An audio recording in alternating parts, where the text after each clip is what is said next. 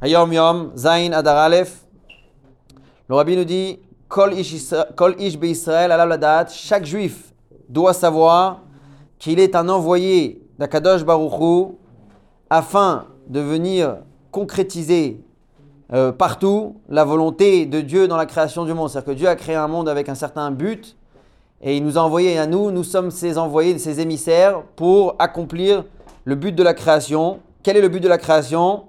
D'éclairer le monde avec la lumière de la Torah et de la Avoda. Comment on fait cela? Par l'intermédiaire, par les mitzvot, maasiyot, c'est en faisant des mitzvot concrètement, et ashrachat midot tovot, le fait de- d'enraciner de, bonnes midot en nous, autour de nous, chez nos enfants. C'est comme ça qu'on accomplit la volonté d'Akadosh Baruch le but de la création. Donc il y a plusieurs étapes ici dans ce Yom. D'abord, un juif doit savoir que c'est un shaliach. Chaque juif est un shaliach d'Akadosh Baruch sur terre. Dieu l'a pris sa neshama, il l'a envoyé avec une mission. Pour faire quoi? Pour accomplir le but de la création qui est d'apporter la lumière de la Torah et de la Voda partout dans le monde. Et cela, ça se fait par des mitzvot, même des petites mitzvot au quotidien, et le fait d'enraciner euh, de bonnes mitzvot. Alacha, on parle aujourd'hui concernant, vous savez, quand on, on fait la cuisine, aujourd'hui, il y a toujours eu le minac de vérifier les œufs.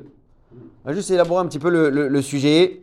Lorsqu'on parle l'interdiction, pourquoi, pourquoi on doit vérifier les œufs? À la base, c'est parce que c'est marqué dans la Torah.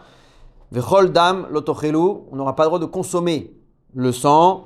Euh, bechol majotechem laov velabema, donc il y a une interdiction de consommer du sang. Et comme on sait que des fois dans un œuf, il peut y avoir euh, du sang, une tache de sang. Donc c'est pour ça qu'on a la- le chiouf de vérifier les œufs avant de les consommer. Seulement, c'est que là-dedans, il y a plusieurs catégories.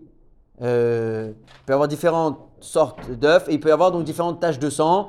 Et en fonction de la catégorie, le issour va être plus ramour, plus grave ou moins grave. On va commencer par le premier. Donc c'est un œuf qui est fécondé. Donc ça veut dire que c'est un œuf qui aurait pu devenir par la suite, peut sortir là-bas un poussin. Alors lorsqu'on trouve là-bas du sang dans la partie supérieure, la partie un peu plus euh, pointue, on va dire, de l'œuf, nos sages nous disent qu'à ce moment-là, ça c'est un issour de Horaïta. Consommer ce sang-là, cet œuf-là, avec ce sang, ça serait une interdiction de la Torah.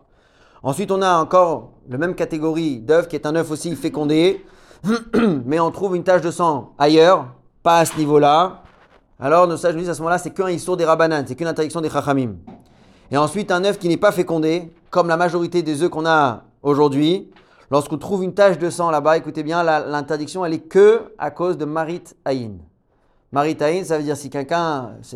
Marit aïn ne dépend pas uniquement de ce que les gens y voient, mais l'idée, elle est que ça, ça- ça peut avoir l'air que tu consommes du sang. Parce qu'on ne fait pas la différence entre un œuf comme ça ou comme ça. Pour ça que ne voit pas la différence. Il dit aujourd'hui, la majorité des œufs ne sont pas fécondés. Et quand on a un doute, on peut même aller d'après la majorité et de considérer que c'est un œuf qui n'est pas fécondé. Et donc, le issour, il serait que mitzad maritaïn. Ça reste interdit, mais c'est beaucoup moins grave. C'est pas comme un issour de, c'est pas un issour de raïta. Donc, ça va changer, par exemple, que si on a oublié de vérifier un œuf. On l'a déjà mélangé. On l'a déjà cuisiné. Est-ce que c'est un safek euh, avec un din de Horaïta ou pas? Alors Déjà, c'est pas un safek, c'est un sexe fécamé. Sans entrer là-dedans, concrètement, on pourra manger le plat euh, sans, aucun, sans aucun problème. Les œufs durs aussi.